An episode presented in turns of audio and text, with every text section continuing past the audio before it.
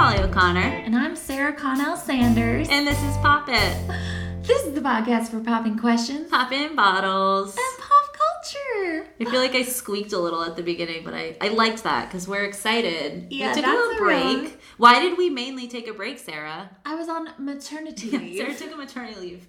From our podcast. Also, it was like the summer. From everything. For yeah. some reason, I think like the summer we have more time, but I think it's also easier, at least for me, to like when I have the schedule, schedule of school to set these times. So yeah, we took a little summer break. We're back, baby. Oh, no. It was cool too. A lot of people reached out to be like, are you guys done? And I was like, oh no, no, we're it's maternity leave. Yeah, we're on we are we are on maternity leave. Maternity leave. Uh, my one of my best friends from college, when she was unemployed, kept calling it fun employment. It's fun employment. And I keep thinking maternity leave kind of like that. I'm like, I just get to hang out with this kid all day. Funternity leave. Funternity forever. But then it's like you have those times when you have a chance to like be alone, and it's very exciting, right? Yes. Not mm-hmm. because of anything about the baby. Right. Well, that's the thing. It's like you're. Part of your heart is still like, where's that child? Yeah. Is that child okay? I love her so much. And then the rest of you is like, okay, just like release your tension. Um, but my dad is here babysitting. I love it. Thanks, Dave Connell. Whoop whoop. Rig guy. Rigger, yeah. Rigger. He was brought up too. He's like, oh, Sarah, I gotta work with Post Malone again tomorrow. And I was telling Molly about his run-in. I had forgotten. Once you said, once you repeated the story, I remembered. But he, your dad thought that he was like a crew member, right? Yeah. And kept telling him to put out his cigarette. Yeah, and it was a two-day show. So the first day he was like, dude, this is my place of work. Put that out. And then the second day Post Malone was smoking again, and he's like, listen, I told you yesterday, kid. Blah, blah, blah, blah, blah. And someone called him over. I was like, Dave, that's the act. That's the talent. So he's not a he's not a talent wrangler. Yeah. But he is a wrangler of setups. To be fair, I guess Post Malone was like, I'm sorry, man, I've been trying to quit. And oh, I was like, that's pretty cool. I could see Post Malone being like a very sweet person. Yes, for I sure. I could see him being like, uh. Um, uh, we well, have a lot to talk about. Yeah. Sorry, yeah. We're here for like a pop culture roundup. It's the first day of fall today, right? Yes, it is. So we're like ending our summer officially. I think it's the first day. It was either today or yesterday. But I know. I was close confused enough. about. I think today is the first day of fall and yesterday was the last day of summer. Is that right? I don't know. But the important thing is that it's Libra season. Welcome. Yes. We love we love Libras here. I am a Libra. That's why I'm saying that. I know. Molly's um, birthday is coming up. Yes. Mm-hmm. I love Libra season, though. It feels balanced to me. Partly because I am a Libra, but also partly because that's the whole vibe, right? It's funny, actually. So, one thing, Sarah, we have like a bunch of things to talk about, but I'm just going to really quickly, because I thought of this, we can discuss it. Um, if you guys know the singer and songwriter and artist, Maren Morris. Yes, yes. She is a highly, like, super successful solo artist on her own. I love her as part of this country supergroup or like, you know, country, whatever, the High Women. But she recently got into a little argument with Jason Aldean, who is, a, you know, a country singer. He's like super successful, big, yeah. big singer. Yeah, and His he's the wife. one who kind of like brought spoken word into country. No, he's not. He sucks. Oh. We don't like him. Jason okay. Aldean uh, is bad. Uh, you might be thinking of like Jason Isbell, maybe, who we love. Okay, well, anyway, his wife... Jason Aldean is one of those guys who's like the very typical, like, the type of country music that I think people think of when they, if they are going to like make fun of it, like the like I drank too many beers, yeah, like the over the top accents, or like the over the top like, what's the word I'm looking for? Not accent, the like the cadence, the country the twang, twang. Yes, it's like too much though. And he's a guy who like, you know, he does the big stadium shows. A few years ago, he got caught kissing this girl somewhere and was like, I'm so sorry to my wife. Years later, whatever, that's whatever. He ends up marrying that girl that he was kissing. Ah. Her name is Brittany. So there's this woman, Brittany Aldean. She does a post on the internet that essentially, like, I'm not going to rehash the entire thing, but it was a, came off as, and turns out was, pretty transphobic. And so there were certain artists. So Cassidy Pope, who's a country artist as well, was like, kind of rebuked it. And Maren Morris, like, bless her, straight up was like, it's not hard, and this is like a paraphrase, but it's almost quite right. She said, it's not hard to not be a scumbag, like not to be a crappy person. Totally. Like, if something does not impact your yes. life, why do you have to comment on it? Exactly. And, and wait, for just a little context, she said, I'm glad my parents let me be a tomboy and didn't change my gender. Right. That was the whole thing. And so and sh- the whole point was, like, it was basically about the idea of, like, kids shouldn't be allowed to express or even think about whatever they're, like, changing their identity or, you know, something like that. Or experience gender dysphoria, yeah. dysphoria openly. Right. Like, and, it, and I think it could have been seen as benign, but she doubled down on it, which then made it worse. But Maren essentially at one point said, sell your clip-ins and zip it, Insurrection Barbie. Oh. She called her Insurrection Barbie, which is a very funny thing to say. The reason I thought of this, coming back to astrology, is that later Maren Morris was like, no, I'm glad I said that. Like, she basically was like, yeah, like, there are worse things I could have called her. And um, our friend Emily Swalek, who was a guest on the show once, um, a couple years ago, she's she's a social worker. She's an amazing person. She does all kinds of great stuff for the Worcester community. She replied, I, uh, I had posted the quote of Maren Morris saying, there are worse things I could have called her. And Emily said, that is one of the most Aries things she's ever said. And I just thought it was such a funny thing to immediately be like, oh, Maren Morris, like that classic Aries, but also is like so true. Sarah, you're an Aries. As a fellow Aries. You're an Aries, yes, yeah. I appreciate. And I can't remember what, I mean, it must have been Fox News called her like that crazy country music Lunatic person. country music person, yes. Tucker Carlson had Brittany Aldean, the Jason Aldean's wife, the original like poster in this situation on the show. And they were just talking crap about Maren Morris, and, a, and then Tucker Carlson called her a lunatic country music person, and then Maren Morris made a t-shirt that said that and donated the proceeds to pro-trans organizations that specifically work with trans youth, which is really wonderful. But I apologize for the detour. That is a that's a pop culture story though, and oh I also just God, like absolutely. And I also I love it. When you were like, he just writes the most typical country music ever. I looked up. I'm like, maybe I'm thinking of someone else. His song titles are Drowns the Whiskey, uh, God Made Airplanes. Oh, B- Big Green Tractor. Big Green Tractor, yeah. She's Country, Dirt Road Anthem. Yeah, and he's yeah. one of those guys that, like, people have fun listening to his music. It's all good. But I wouldn't say that, like, the type of music he's writing is entirely intellectual, right? No. As I said, nothing wrong with it. Certainly not. Yeah. But you know, he's just that guy, like, when I used to think that I hated modern country music, and it turns out, I have found out, like, years into kind of exploring it further, I just hate the men. They write useless country songs. Not all of them. Okay. But Jason Aldean is, like, the the big one. But and anyways. I also uh, fact-checked myself. The gentleman I was thinking of is Luke Bryan, who uses oh, yeah. more, like, spoken word hip-hop influence. But he's an interesting character. He Luke Bryan is really fun. He was on The Voice too. He's oh. been on and off. Oh no no no! Sorry, I'm sorry. American Idol. He's an American I- Idol judge now. But I'm glad you mentioned The Voice because I think our guest for um, October fifth was on The Voice. Is yes, that right? Allison Porter. Yeah. Did she win?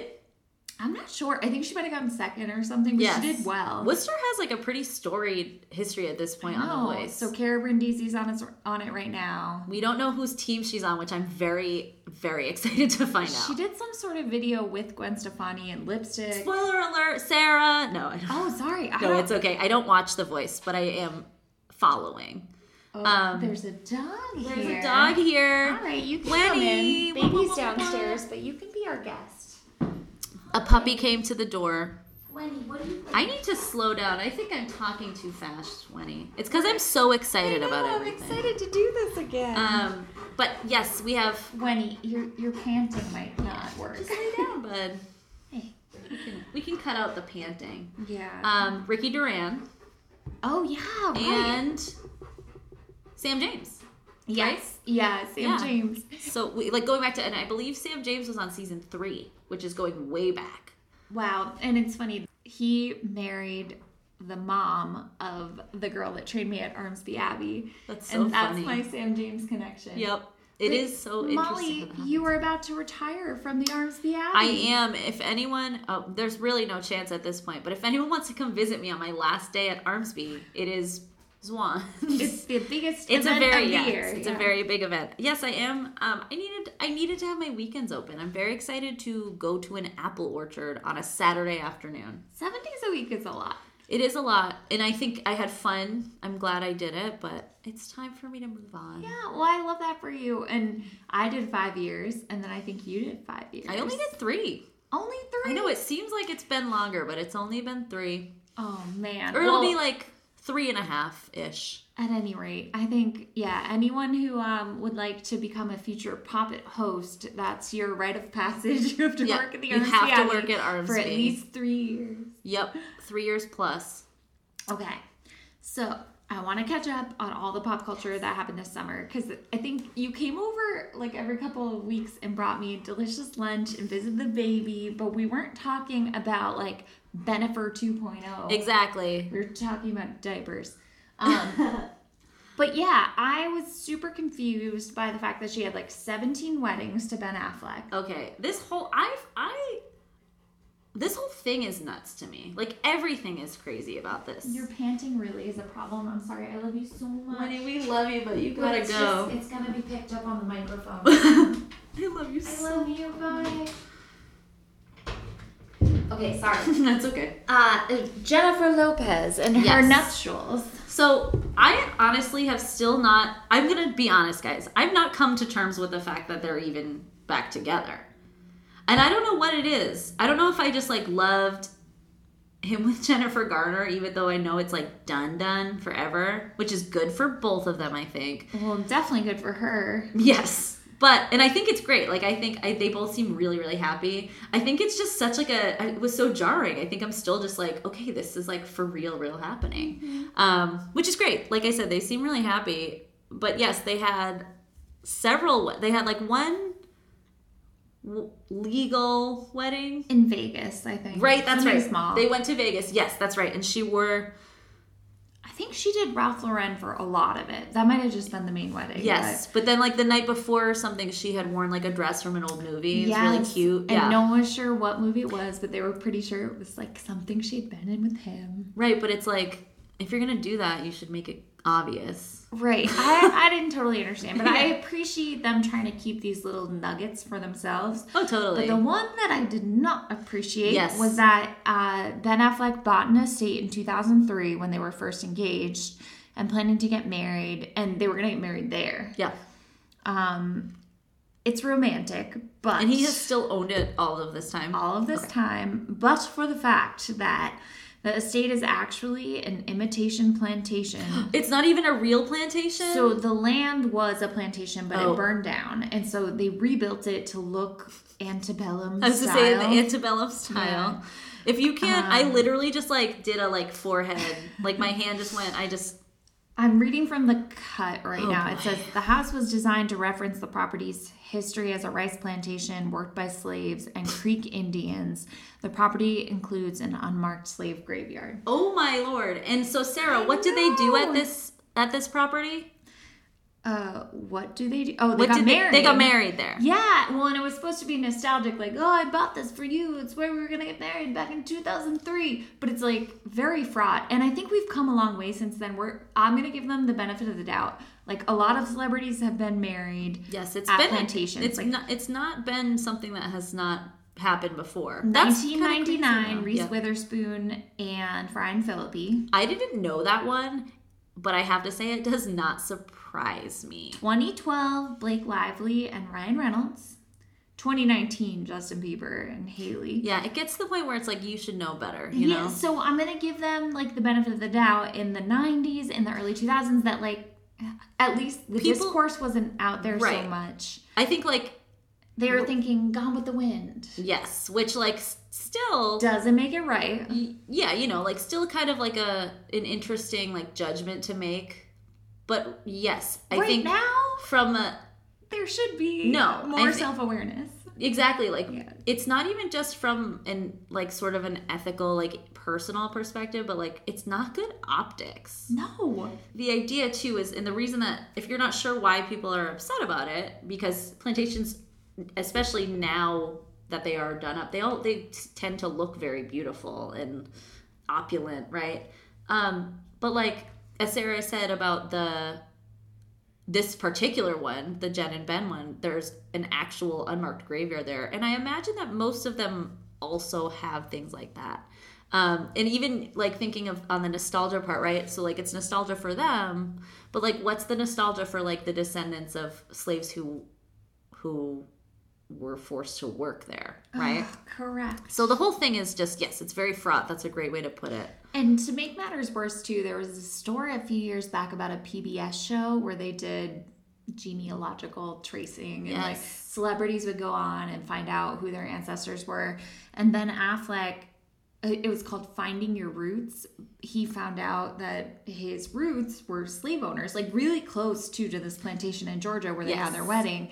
And he twisted some arms at P B S and said, please don't air that information. Like, talk about my mom, who was a freedom writer. Please do not talk about my slave owner ancestry. And P B S has since, like, apologized. Like, we were over-influenced by this A-list movie star. Yeah. And to contrast that particular situation, Anderson Cooper was on that same show and was told by the host slash, like, scholar of that, Henry Louis Gates, that his ancestor was not only a slave owner, but was killed by a slave. And he just laughed. He literally starts chuckling. So, like... there's a way to handle it. My man, the silver fox. There's a way to handle it. To say, oh, yeah, like, this was part of my history. Yeah. And my, my family's background, and just move forward. But, yeah, it's a little disappointing. Oh, and I, okay, but that, like, slave owner history aside, the aesthetics of the wedding were odd. It was, like, very basic Pinterest. There yeah. were all these... Um, I would call them encouragements. Like, these signs that said live, laugh, love, and stuff like that. Yeah, you would think... that because I don't know how much, maybe it was this that maybe they planned it, maybe that's why, because I was to say I don't think that like if Jennifer Lopez or Ben Affleck like hired someone that that person would be like, okay, this is a great idea, right? Only because like what you said, it's just stuff that I feel like the I feel like particularly J-Lo, she tries to be her own thing, right? She is a brand, and so she usually makes her own way or tends to. So it's interesting that it was like seems almost like cobbled together. And it, okay, so she has this newsletter that you sign up for, and it's like old like school. Goop? Yes. It's like probably over ten years old. It's called On the J-Lo, I think. Like, yes, on the like, download. Well, it's on, well, On the Six was one of her albums. Oh. Yes. But I did, um, let's see, I pulled a quote because it's so wild. It just sounds like she's trying to be a romance writer. At six forty-five, Saturday, August twentieth, the sun broke free and cast its rays like little diamonds dancing across the river behind the makeshift altar in our backyard at a plantation. Uh, the sky was clear blue, and distant clouds of pure white held fast in the sky as the sun set behind the live oaks draped in Spanish moss. A warm breeze swept over the lawn where our closest family and friends sat, and at long last... I started my walk down the stairs that would become the aisle that would lead me toward the rest of my life. Oh, wow. I, I'm going to be honest, Sarah, I hated that. I know! It's supposed to be your diary or something. And it's like, but, but it's also sad because maybe for her, like, that's like for real, right? Like, that's like... And I just, know, and that's where I started to think the signs were so earnest, but maybe they were hers. Yeah, maybe that's... Maybe J-Lo is just like a secret Pinterest girl, which like there's nothing wrong with that, to be very clear. I'm just surprised. Yeah, uh, me too. I picture her as like cool Miami chick, not like Idaho Pinterest girl. I mean, girl. She's from the Bronx, like, you know? I know. Jenny from the block. Jenny from the block. Oh, God. Interesting. It is nice though. I did like how they went on like honeymoons. Like a honeymoon or two together, but then they like brought the, their kids on one. Yeah, I think that's I thought that, I thought that was sweet because their kids are all old enough to like understand what's happening, and that's what made me believe that it wasn't fake because they involved the kids. Yes, absolutely. Maybe I'm wrong. Maybe right. They're monsters. And we talked but... about this. Yeah, we talked about this a little bit when it was first happening because we were like, "What's the situation here?" Yeah. Um, yeah, I do. I have to say one thing about this that makes me even kind of more disappointed. In regards to Ben Affleck specifically, is that like with the plantation thing, like sorry, you guys, I'm drinking wine because I have a babysitter. It's really pop exciting. Bottles. Okay. Um, is that I mean, like he showed a lot of insensitivity, really, like to in, Jennifer Garner. No, no, no. Sorry. To like the ancestors of, of oh, slaves on yes. that plantation, to ancestors or just like the slaves of people that his family owned. Like there's those instances. And then there was another time where like he was on um, Real Time with Bill Maher.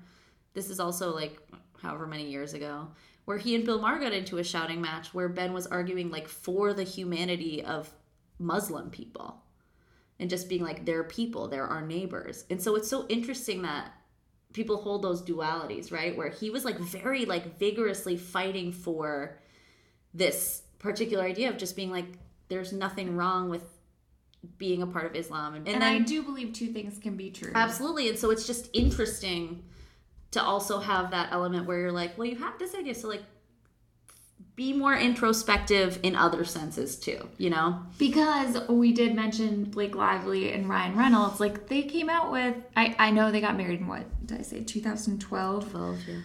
But they came out recently with this big apology, like, man, that was an oversight. That was really, really disrespectful, mm-hmm. and we weren't, uh, we, we feel really bad about it, and we can't make up for it now, mm-hmm. but I think there is a way to come back and, and admit that you've changed your mind. Right. And maybe even do some work to like try and repair that, to be like, we are going to donate some money or something like that. So this just felt bizarre to me. Right. Because it's like, been enough time where like a very, very high profile couple right. has already apologized for it. And then you just do it again. It's interesting.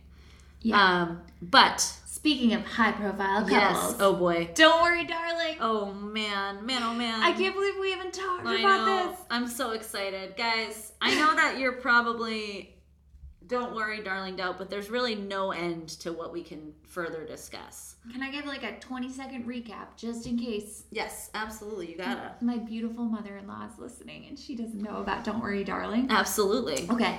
Um... There is a film by famed feminist director. Now, she's only directed one other movie, but it was very well received, Olivia Wilde. And I loved that movie. Me too, Booksmart. Booksmart. We talk, we've talked about it. Fantastic. Yes. It's like one of my top five really from the last decade. I love it so much. But this film, she cast Shia LaBeouf. Originally, to be clear, if you get confused. Yes. And um, Florence. Florence Pugh.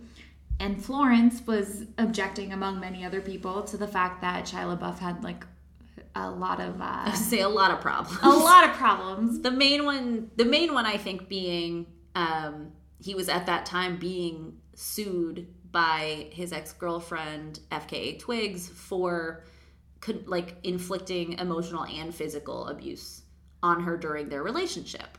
Um, among like other things, I think you guys, I think people are kind of aware just that Shia has had different things going on for the past like fifteen years. Right.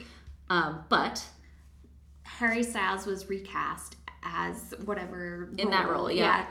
And um, Olivia said that was her number one pick. It was just like such a pie in the sky dream.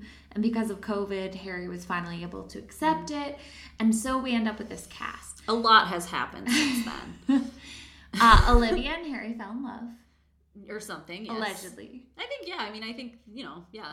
They fell into, they fell in something. Mm-hmm. I don't know if they still are. No one does. The entire thing is a mess. And this was just, like, so their romance began what I believe to be just a couple months after she was with Jason Sudeikis. Yeah, I don't the father of her children. I don't believe... Ted Lasso. Yes, um... As far, yeah, there wasn't a crossover. It wasn't like she left. No. She and Jason Sudeikis had been fully separated, so, like, there's no drama there outside of the drama that is there, but that's separate from this.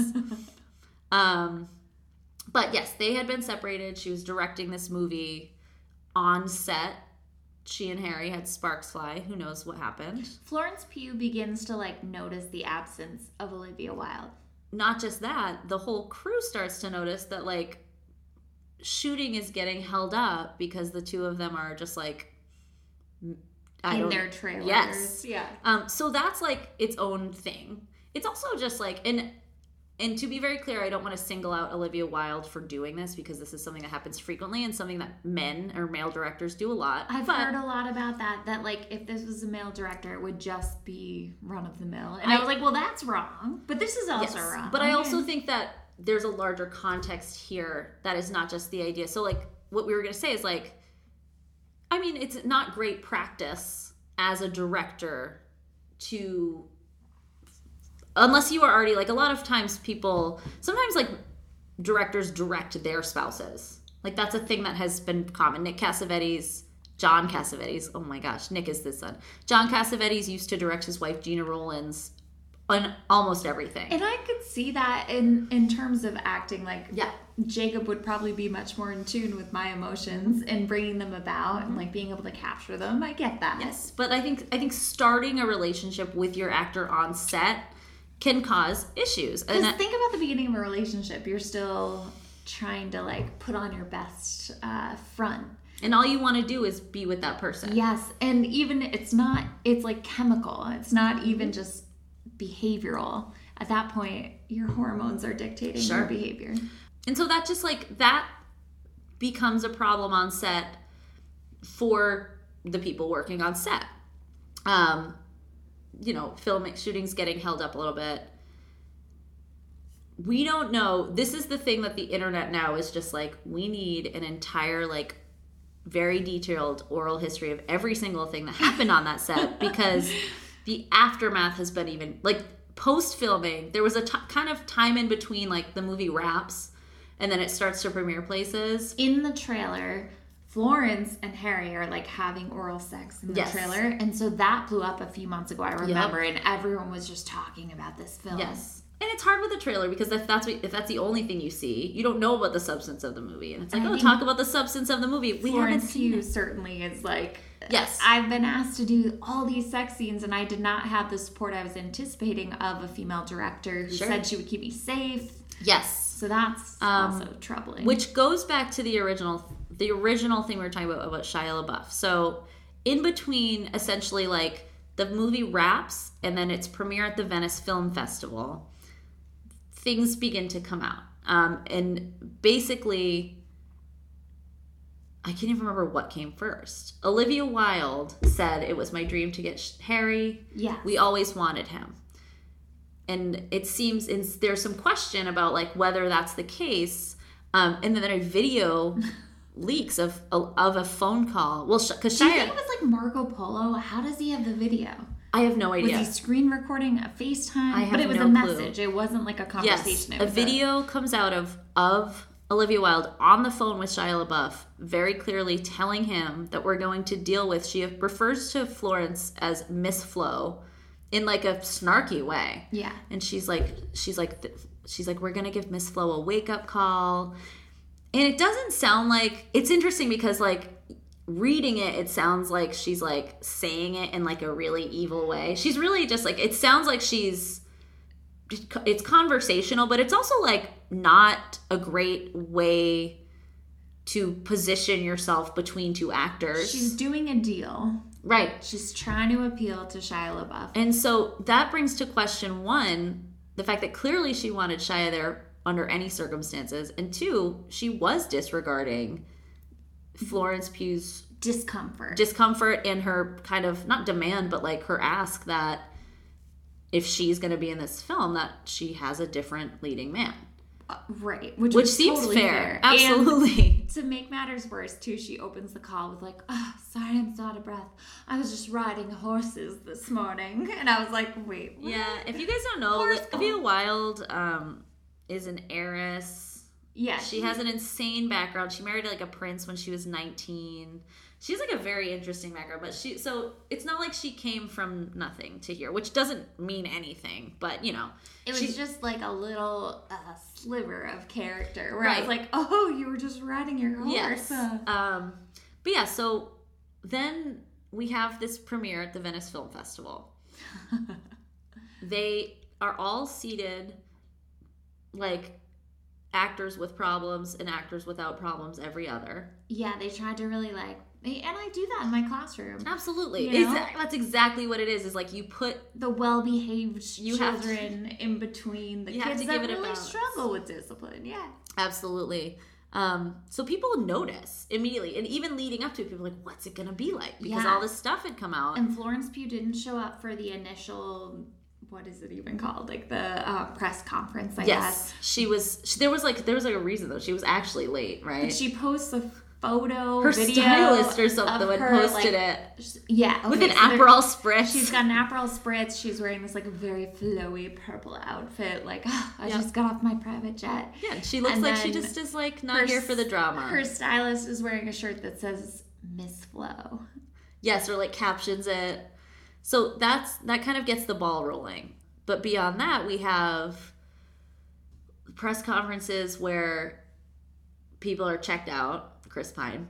um, I think Chris Pine, not truly not here for the drama. But then we also have, so the red carpet, we have people who work together on this film, including two people, Harry Styles and Olivia Wilde, who are allegedly still in a relationship with one another, who are not interacting at all whatsoever. Some people now are speculating that because of that phone call being leaked, Harry is like, what's the deal? Because if she's like, oh, you were my dream, this is this, you know, and then he doesn't know that meanwhile she's on the phone to Shia LaBeouf, like getting, trying to get him to come at any cost. And at this point, they're a year into their relationship. Right. So that is, no one knows what's going on there.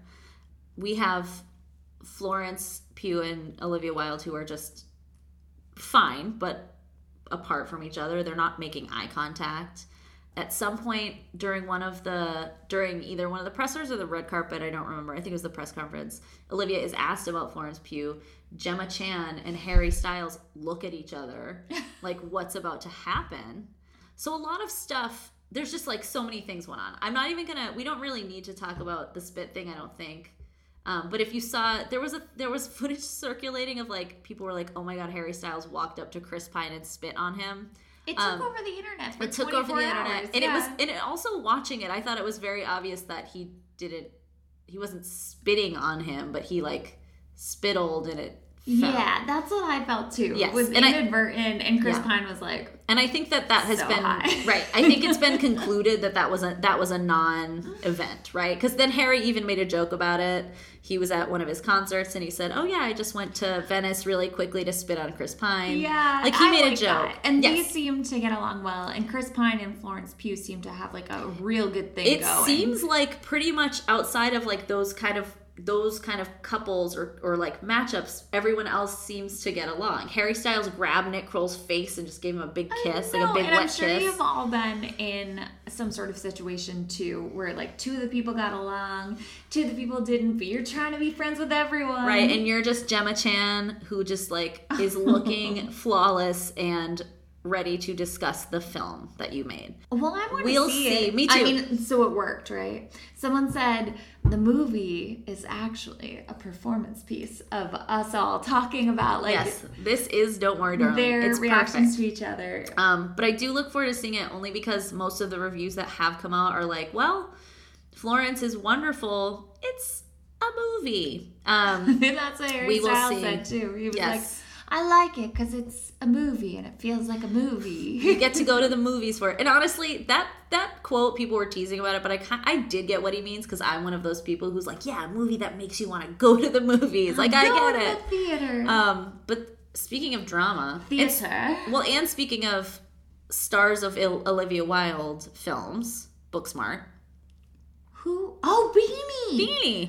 Oh, yeah, that's where oh, this boy. all starts. The Funny Girl. Yes. Oh, The Funny man. Girl drama of summer. So, Funny Girl is a, a musical based on the life of Fanny Flat. Fanny Brice. Fanny Flagg is the author of Fried Green Tomatoes. Fanny Brice is what Funny Girl is based on. It is... Um, I've never seen it. Is that Barbra Streisand's Yes. role? In my opinion, as a musical, it's fine. It's like... It has, but it has standout moments, yes. So there's, it's very, very famous for this being like one of Barbra Streisand's like biggest moments, is particularly singing "Don't Rain on My Parade," which is which yeah. is a great song. Okay. Yeah, so that's a cultural touchstone. It's totally that, like, is. Yes, I think of any age you're familiar with. Absolutely. Um, "Don't Rain on My Parade," right? It's just one of those songs that like it's it's put out of context in any number of things. People just know, and so. Beanie, what was so wrong with her? So Beanie is a trained theater actress. Um, she comes from that background. She can sing. She can act. She's not a belter. This particular role, at least in that moment, uh, Don't Rain on My Parade, I don't want to say requires belting because there's always a chance that someone and can interpret belting, you something. Just mean, like loud. It's a specific like sound in the way that you can project and you like just use your diaphragm to fill the theater. To fill the theater, and I mean like I don't know. Think of Barbra Streisand. Yeah. But belting would be like um, who's a bel- who's a good belter that is not too over the top, like true belting. I mean, like, Whitney Houston.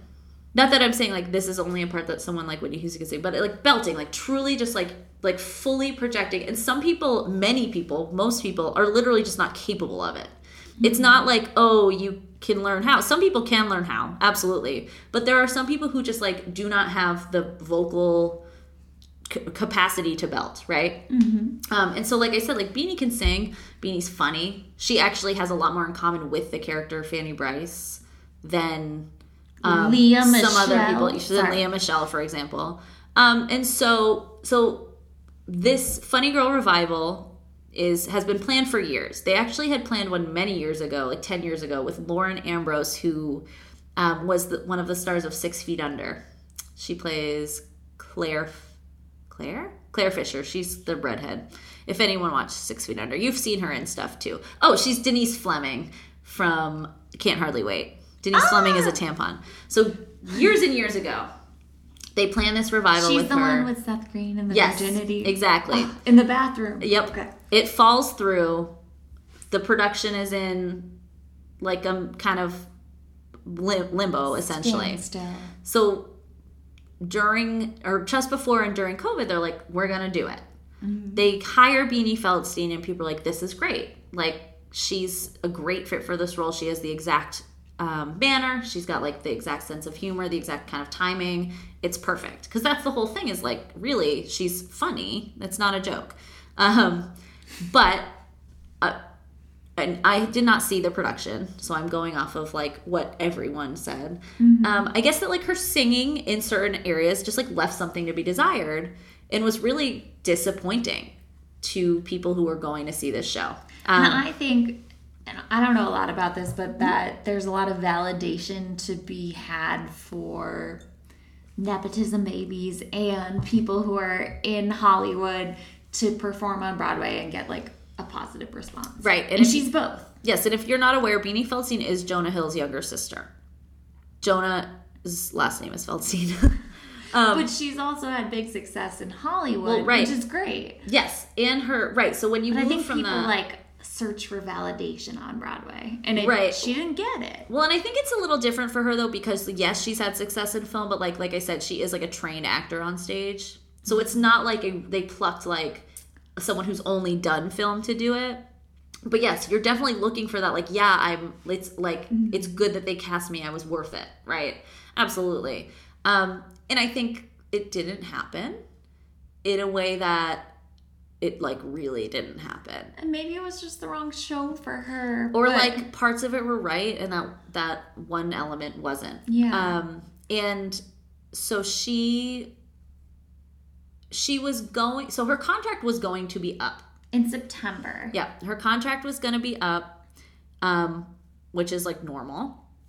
And her people essentially got wind of...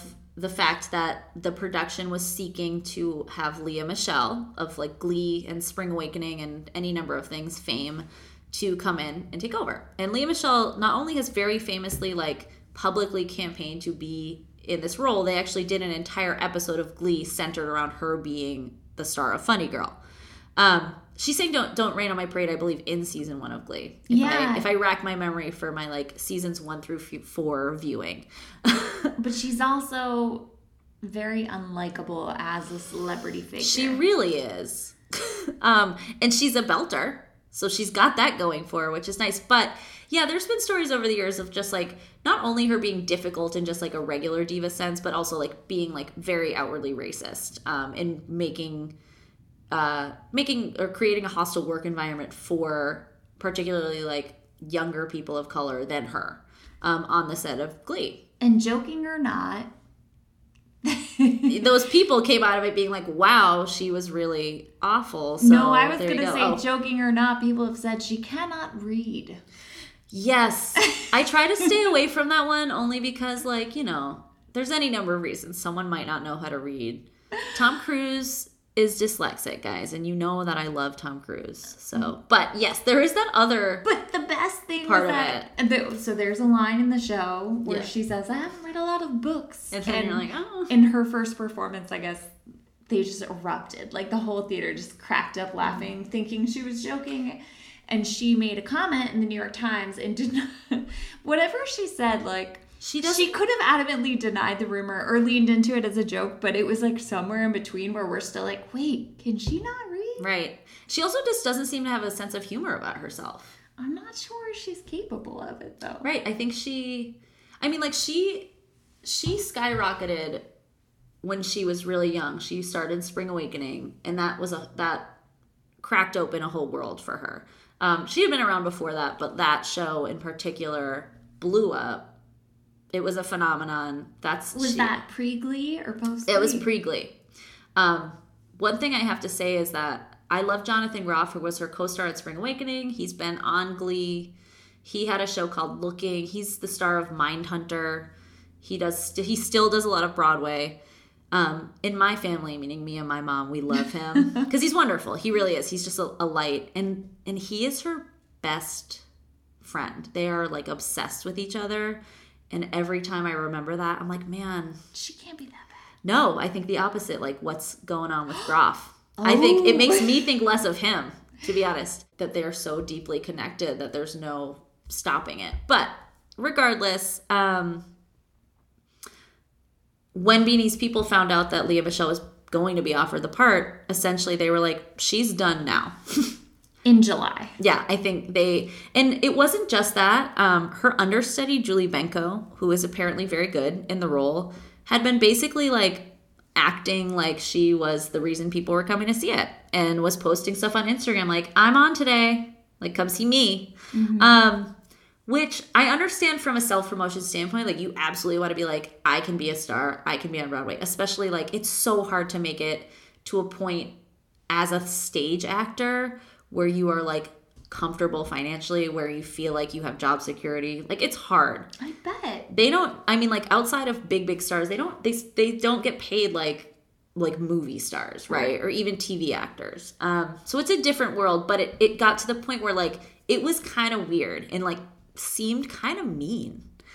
I read from some of the producers, some, there were some producers, Broadway has, the way that it works is like there's a lot of money, there's a lot of money coming from a lot of places. There's a lot of people who set this stuff up, but there were some who were adamant and like where they were like, we got to get Beanie out. We're not making a profit, mm-hmm. which like, yeah, like it's your business. I get it.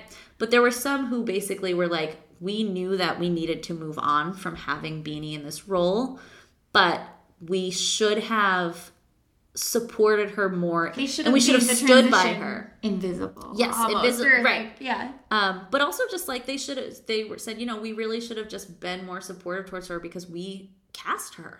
Mm-hmm. You know, you can't just be like, oh, that was our mistake. Sorry, she's gone. You have to at least like in some way pretend that you're gonna stand by her, or just be like, we support her. She's exiting. Right. Like, there's a there's just a way to do it. Well, most recently... There's a lot of drama. Uh, Julia Sanders, my sister-in-law, yes. tried to go see it this weekend, and... Was it sold out? No, they all had COVID. Oh, that's right, Lea Michele. That's right. And she did, whole... like, two performances. I forgot. And Julia was going to see a friend of hers who's in it. She wasn't what? even going to see, but... No, no, no, I have... Now I'm pouring wine, We're drinking wine. Oh, yeah, I forgot that you poured more. Everyone got the COVID. Um, which we hope them the best. We wish them the best. We sure do. Hey, Molly, did you know the Queen is dead? The Queen died. Oh, my God. Are you guys God. aware? Um, yeah, the Queen. I have been making jokes, which I guess, you know, honestly, it's fine. She's one hundred billion years old. She has no idea I exist. I've been making jokes for months that ever since they started announcing, which I think people picked up on, like six, at least six months ago, they kind of just started slowly making announcements saying, like, in the event... I think once Philip died, right? They said in yeah. the event Operation that this London happens, here are the things down. That's going to happen. Yeah. Um, so I've kind of just been like, yeah, it's Weekend at Bernie's, which if you don't know the plot of that, two teenagers throw a party at a dead man's house and put him in a chair and put sunglasses on him and pretend he's alive. Um, and I was like, yeah, she's like, she might already be dead, which I'm, I'm not going to apologize. Never mind. um, I was going to be like, apologies to the queen, but like, whatever. Um, she's, she's not only is she dead, but she also, like, for all of her good qualities, was responsible for not great things too. So yeah. Anyways. And I, I think she was apologetic in a sense, you know, like Ryan Reynolds for the plantation wedding. One thing I will say about her is that anything that she did do, good or bad, I think she did truly believe in it at the time that it was happening. Um, again, some of those things not wonderful. Uh, some of them, whatever. I'm about to ask but, you what you think the most interesting part of, like, all the funeral and all the thing is, but I'll give you a moment to think about it. I got one. I went to Jerry Seinfeld. Um, yes, you last did. Saturday. And yeah, like a week ago Saturday? Yes. And he was at the Hanover Theater. Yeah, in Worcester. And he was really excited to be in Worcester, which was kind of cool. He kept saying it right and being like, I'm in Worcester! You know, doing oh, his, like, yelling wow. thing. You did that so accurately that I could hear him do it with that, like, the little growl. But the first thing he said when he came out on stage, like, seven times was, the Queen is dead! The he Queen to yell is things. Dead! I love that. I don't know if you remember. I mean, you must. But a few years ago, um, he was filming an episode of his show, Comedians in Cars Getting Coffee. Yes. With Aziz Ansari. With Aziz. Aziz, I think, was coming from Boston. And Jerry lives in New York. But this is, like, the most random. They were, like, at the it Chuck was E. so, Cheese. So in years, like, whenever, like, five years ago when they did this episode, I remember watching it when it just came on the internet. And looking, because, so Jerry is like, I'm going to meet Aziz in this plaza. We're going to find a coffee shop. And I remember looking, because Aziz is in his tour bus and Jerry meets him. And in the background, you can literally see the sign for that Route twenty plaza where the Chuck E. Cheese is. And I paused it and I said, wait a minute. Because they do a whole bit in the tour bus, too. Yes. And you're like, like that's where I go to shop. Yes. Or whatever, you know? Yeah, the old Big Y. Big Y, that yep. was it. Yeah. Um, they do end up eating at Brody's Diner, which is right on Route twenty in Shrewsbury. And so it was like a little hometown thing. But I think, I think, he, and I think he's he's been at the Hanover before. Yes. A couple times. I think maybe it's a great crowd. Who knows? Worcester people seem like Jerry Seinfeld people. The ticket still said um, April tenth, twenty twenty. It was like, oh my God, that is, that's like old, old. Yeah, we bought them and it was my birthday. Yeah. We were like, oh, we're going for my birthday. But, oh, wow. Uh, it was, it was a good show. Yes. The Queen is dead. Um, the Queen is dead. King what was Charles. The weirdest? Yeah, it's not even anything weird. I just really there. It was a moment I loved actually. Oh, I which want is all the, the weird stuff too. But yeah, well, the yeah. whole family is weird. I know. As I they know. say, it's not a family. It's a. It's a. Oh my gosh, it's a firm. We're not a family. We're a firm. That's what that line is credited to her father, who is um, Birdie. Oh God, King, whatever the whatever. Yeah. Her father is. Her father was the one. In the King's Speech, if you guys, that's a good reference for people. They get that. Colin Firth in the King's Speech was Queen Elizabeth's father. He says that line in the movie, and it's like attributed to him in real life. What was he? Was he King Edward the Seventh? His name is Albert. He went by Edward. Actually, one thing that's kind people might find interesting is that Elizabeth the Second, the one who just died, and subsequently now King Charles the Third. It's very rare, actually, for a monarch of the United Kingdom to take their their own given name as their royal name. That's right. Yeah, usually they they choose something based on it's like a po- it's almost like a papal like a the Pope always chooses a name. Um, so it's actually kind of a new thing to do that, which I think is kind of cool that they're doing that, even though it's a mon- it's still a monarchy. It's crazy, but what I, the moment I loved was Will. Print, the Prince of Wales, William. He was the Duke of, he's still the Duke of Cambridge, but now his official title that we call him is the Prince of Wales. The person who is officially titled the Prince of Wales is the person who is next in line for the throne. So when oh. you get that, so so Charles was for many years the Prince of Wales. Diana was the Princess of Wales. Um, That's where I've heard it. Yes, exactly. So William is now the Prince of Wales. Catherine, I believe, is now the Princess of Wales. Their son, their oldest son, Louis, and their daughter, Charlotte, were at the procession. And there's just like a tiny bit of footage of Charlotte turning to her older brother. She's like six or something and going, mm-hmm. You have to bow. You have to bow. She's whispering that to him. And it's so cute and funny because he's kind of looking around like, I'm a child. Yeah, like what is like, going what is, on? Yeah.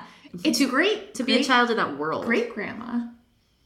Yeah, for them it's great grandma, exactly. Yeah, so, so it's, it's like really, I don't it know. Is. I and remember my great grandma passed away when I was like really little, and I, I was like, what's everyone all been yep, on a show I was about? six. Sorry, that no, sounds it, terribly. No, it's true. I remember being But I didn't sad. Get it. Yeah. Right, I was like, oh, my Bobchi died. I was like four, I didn't get yep. it. No, totally. Um, but I loved that moment. I just loved, and Charlotte does seem to have, a, so they have Louis, Charlotte, oh no, Louis is the youngest. I'm sorry, George. Another fact check. George is the eldest child. It was George. Oh, oh man, I gotta get this God. straight. Yeah, George is the oldest. Louis is the youngest. It was George that Charlotte told, but I don't. It, Charlotte does seem to have a big personality. She's like sticking out her tongue at events. She's very cute. The Emmys were so good. Yes. Are we talking about Sheryl Lee Ralph? Yes. Oh my lord. Did you love it? Baby Jesus and the Grown One too. I was. Um, I am so deeply enamored by her. If people don't know, um, and part of the reason that she was so uh, effusive, I guess is a good word, in her acceptance. So Sheryl Lee Ralph won Best Supporting Actress for her role on Abbott Elementary. It's a wonderful show if you haven't watched it. Also, yeah, we'll talk more about the show show because I did like a lot of it. Yes, there were parts that really yes. bothered me. I was but. honestly, well, actually, I was going to say I was honestly hoping, like, kind of jokingly, that Keenan would do a character from all that, but Kel showed up. Kel, that was the best. Well, at least for me. I don't know. I was no, like an all people, that girl. For people of a certain age. I was so excited because I always thought Kel was the talented one, and so I was so confused when Keenan. You are correct. First through. of all, you and my mom. Definitely agree with that. Um, no, I think that's true. I do think that, like, I think that we always think that Kel is the talented one because he's more outwardly very, like, funny. Whereas Keenan, Keenan always played the straight man. Yes. So, like, like think of, like, Jason Bateman on Arrested Development, where sure. you don't think of him as being, like, really, really funny. Yeah, the, the straight man to the, the absurdity around them, right? Um, I did love that. I did. I was wondering, I was like, is Keenan going to do Pierre Escargot to the bathtub? And he's like the French guy. But yeah, it was it was a good show. There was like, there were weird parts though. The Emmys always have like very strange things happening. I immediately had a visceral response when Quinto won and Jimmy Kimmel like had done a bit that he was so drunk. That and he then, passed out. And it was funny because that to me started funny. I hated funny. that. Right. I liked, I thought it was funny like the visual like Will Arnett dragging him on me stage too. And then explaining it like that was funny. But I'm gonna Will be, Arnett should have dragged him off stage. Yes, but I'm going to be honest, and it did become a thing, and, and in hindsight, I understand why people are upset. I kind of didn't think much of it. I just was I like, did. Jimmy's there. See, it's interesting. While I was watching it, I was so pissed off. I was like, I cannot believe he's still out there yeah. stealing her moment. Oh, and, I, and now it's like, once I processed that, I was like, oh, yeah. But at the time, I just was like, I was tuned in. I was like kind of really tuned in on her. Like I was just excited about Quinta. And then looking they back, it's like, yes. They zoomed in on her too. Like what an yeah. asshole. Like, um, this guy is not getting off the stage. But yes, the bit was Will Arnett dragged him out. He was too drunk. He was passed out. He was not conscious.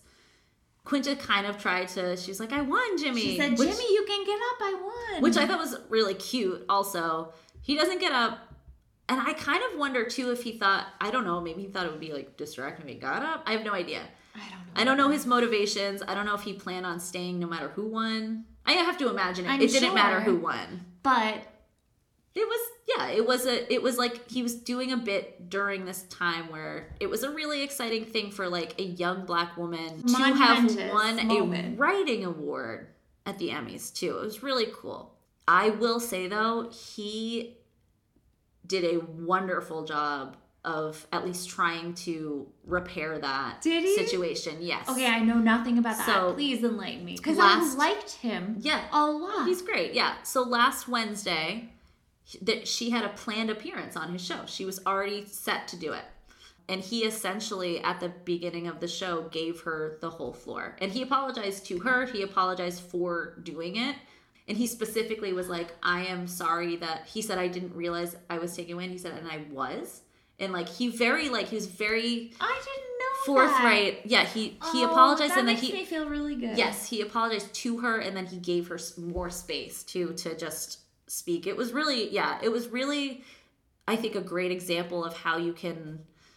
apologize and actually like do something too. I think he take note, Ben Affleck. Yes, yeah, exactly. No. But um, but I do think that's huge, right? And I think it's it's nice that we have people.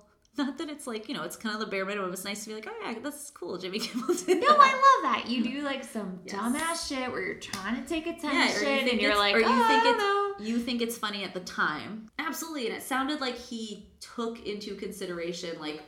What people were feeling about it, not just her, but just how it looked and how it seemed. And I think, I think that it, you know, tried to move forward. I think it was great, but but Quinta started as like a YouTuber. Quinta you know? was a BuzzFeed girl. I used to like watch her on BuzzFeed. She was a teacher in the Philadelphia yes. school system. Yeah. Um. So this show, Abbott Elementary, takes place at like a just like a Philadelphia, just like whatever you might think of as a typical Philadelphia mm-hmm. elementary school. They run into money problems like a lot of other schools do.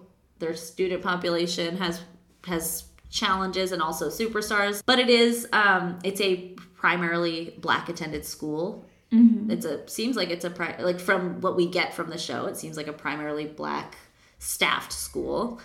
And it's also like very, very funny, and it takes the parts.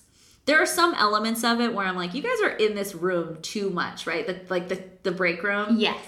But they But they need that for like a narrative. Right. And they frame it in such a way that it's like a sometimes they're just eating lunch, mm-hmm. but sometimes they frame it in such a way that this is a group of people who are having some kind of like lateral meeting too. So you Which can is, get the idea of like yeah. a, per, perhaps it's a professional learning community or something. Yeah. yeah. One thing I, I didn't even realize until someone pointed it out is that they don't put the la- like the labor of e- the comedy or any other type of like gravitas on kids. There's no the kids are not doing the heavy lifting here. The kids that are on set on that show just do their thing. Kind of just act like they are students in a classroom. Um, oh, I there are, love that. Yeah, I don't. They're funny all the time. Kids are hilarious all the time. It seems like they bring in lots of different groups of kids too. There's only mm. one child on that show that I could like name, but that's kind of the point. Is that it's not about making kids act for the camera. Sometimes the kids are in class, sometimes the kids dance, sometimes the kids run across desks. um, that's one of my favorite episodes, desking. It's about it's about school trends, so if you are a teacher, you will find it Hi. both haunting and funny. Okay, I'm glad you said haunting because I have a hard time watching the show. Do I you? love it, but it's so true to Sometimes, life. Sometimes, yes. Yeah, see, for me, it's, like, almost, like, I relish it. Oh, Like, I bring it in and I'm I like... I think my husband worked in city government for a long time, and he couldn't watch Parks and Rec.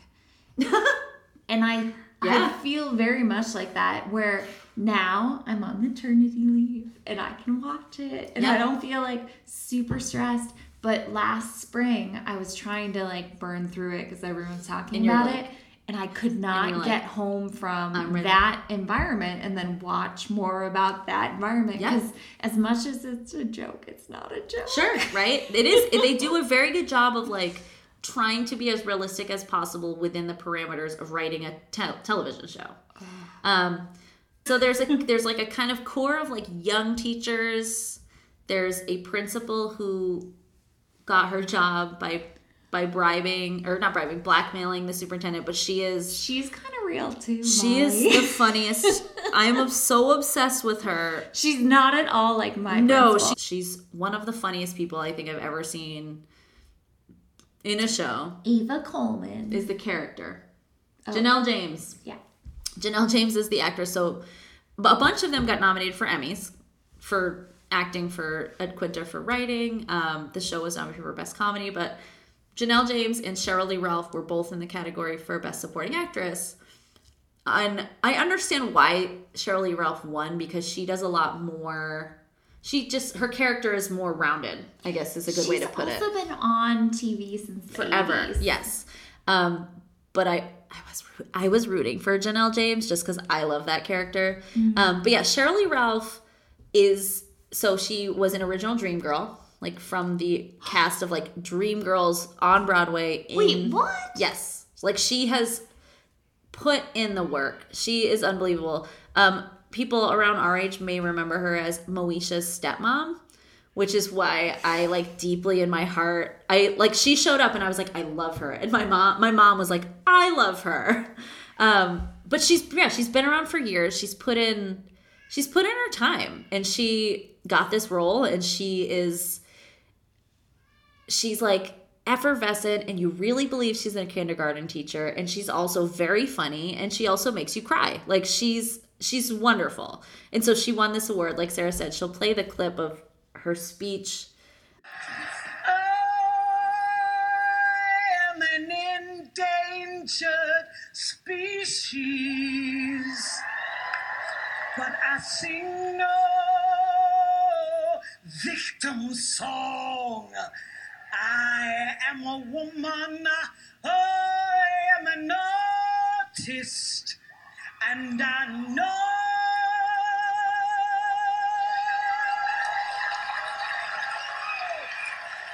where my voice belongs.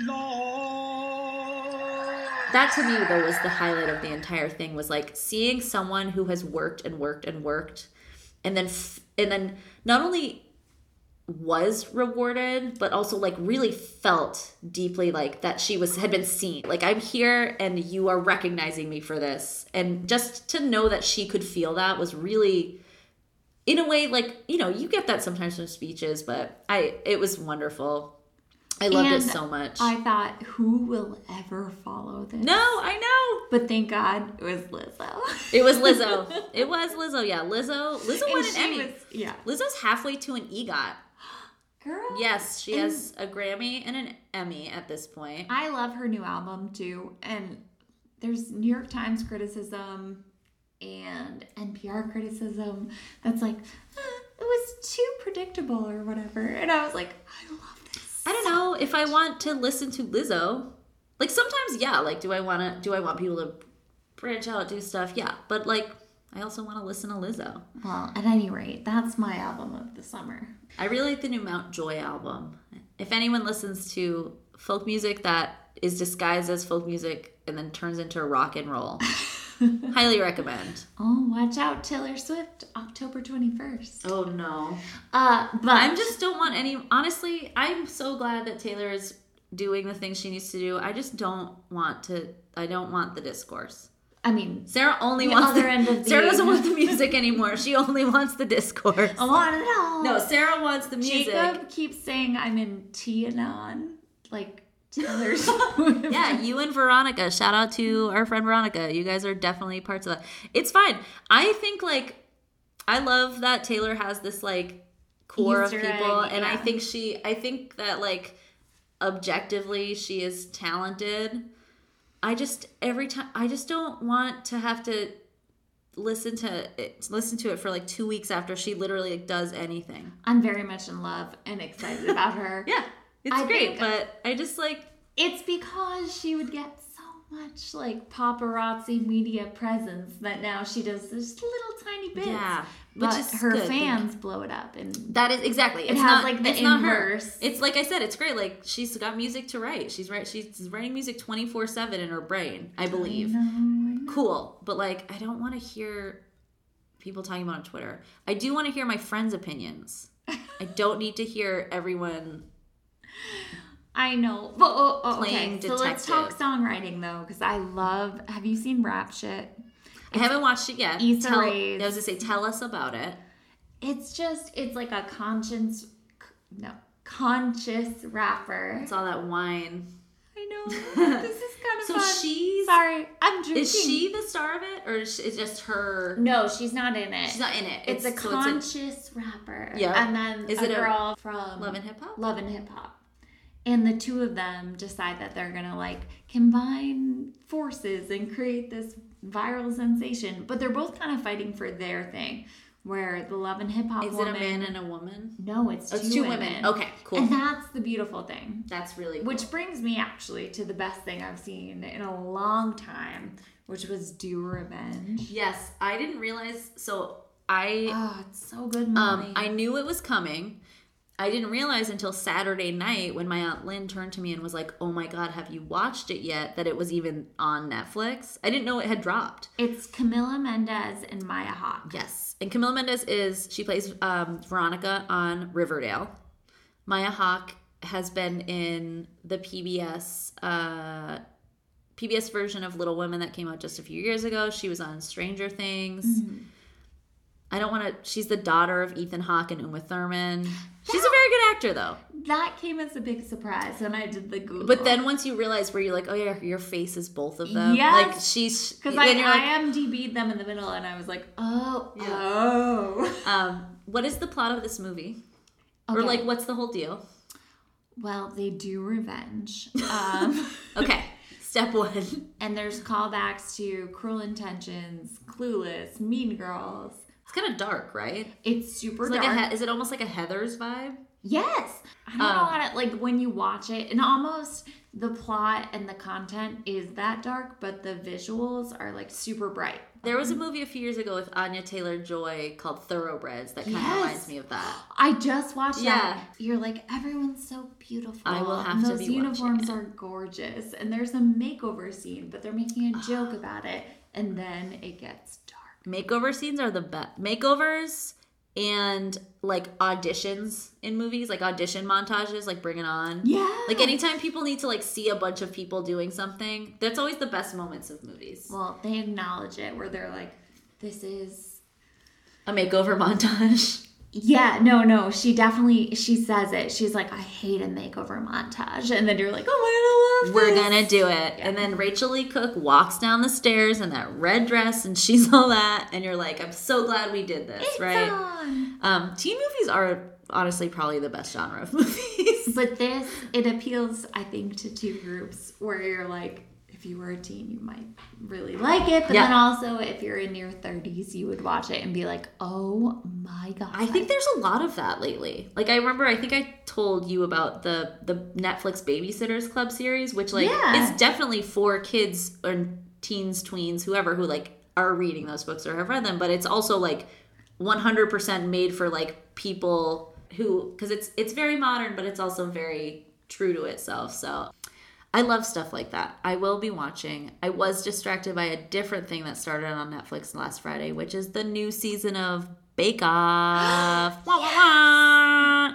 Did you watch the kids Bake Off at all? No, but my mom did. She loved it. I tried to watch it, and Jake kept being like, Sarah, the product is not good enough for me to watch this. And I was like, you're ridiculous. See, that's my problem with most of those shows. I don't like to watch kids do those things unless...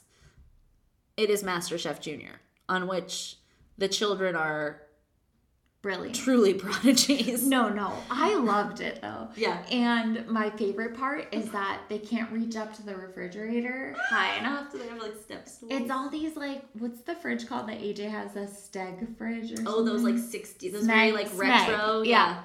And so they try to reach up, and they spill all the cupcakes. Every episode, like every single ounce no. of energy into making the perfect thing, and then be like, all right, now I'm putting it on the cooling shelf. No! They can't ask an adult for help. No, they That's spill it hilarious. Every episode. Yeah, it's like a running joke, but also kind of terrible. Sad. Yeah, a little sad. Watch out, guys, because me and my mom are going to be on British television at what? some point. I went to London this summer. That just reminded me. Yeah. I went to London this summer. Um, we went to a like a filming of a game show starring Jimmy Carr, who is a comedian that we love, who is an unbelievable host. Like just like as like that being his job of like hosting shows, he's crazy. But you guys might have seen him. He's been around for years and years. He hosts a lot of those shows, but he also has like Netflix specials. He's friends with Bill Burr. Um, but it airs on Channel four.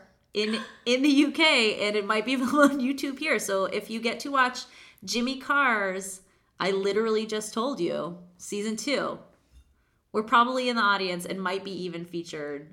You better elsewhere. Be featured. Um, but yes, when you asked about the queen, I was going to say, I was there while she was alive, guys. She was still alive, but I think she was in Balmoral. Whatever. She was in Scotland when I was in England. It's fine.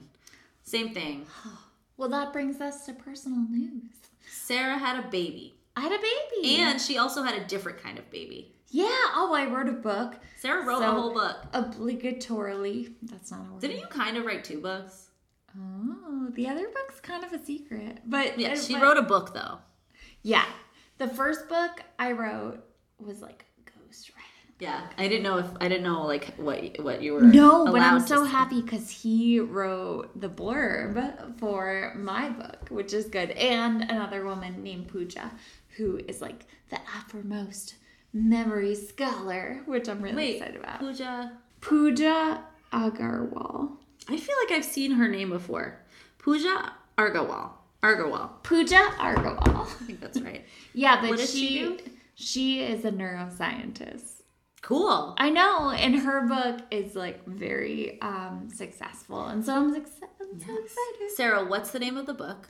My book is called Small Teaching K to eight. And where can we purchase this book? Well, it's on oh, like it's on Amazon. It went first live there, but then it was on Barnes and Noble. And then it was on Target. And then it was on... I'm drinking wine. Sarah's so excited about her book. And I was on Walmart dot com. What? It's like, everywhere. Ah!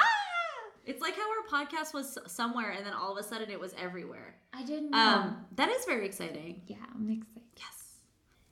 My personal news is that I'm no longer going to be working seven days a week. We talked about that a little bit. Woohoo! I also have a birthday coming up in case anyone wants to wish me a happy birthday. Woohoo! Also... I feel like there was one more thing I wanted to add, but I don't remember. And so, oh, you don't have to use this, but I, I did want to add that Jane Lynch of Glee fame yeah, also left the show when Beanie Feldstein left and has adamantly Ooh. said that it has nothing to do with the situation. Why hasn't but that been a story? People are wow. speculating. I am speculating. That when Lea Michele started, Jane Lynch was out. Oh my God. And, and was like, I don't like want to headline? be there anymore. Mm. But like I said, she has said that that's not the case. Who knows though? It's fun. It's fun to, it's fun to discuss rumors about things that like no one is ever going to like meet us and care about, you know? I don't think I'm harmed. Lea Michele's fine. All right, Aunt Molly. Sloane's crying. Yes, we gotta go. We love you. Thanks. Hold on. Oh, um, I've been Sarah. I have been Molly. And this is Pop It. Pop It. So sorry, I'm drunk now. Bye. No, it's fine. That was so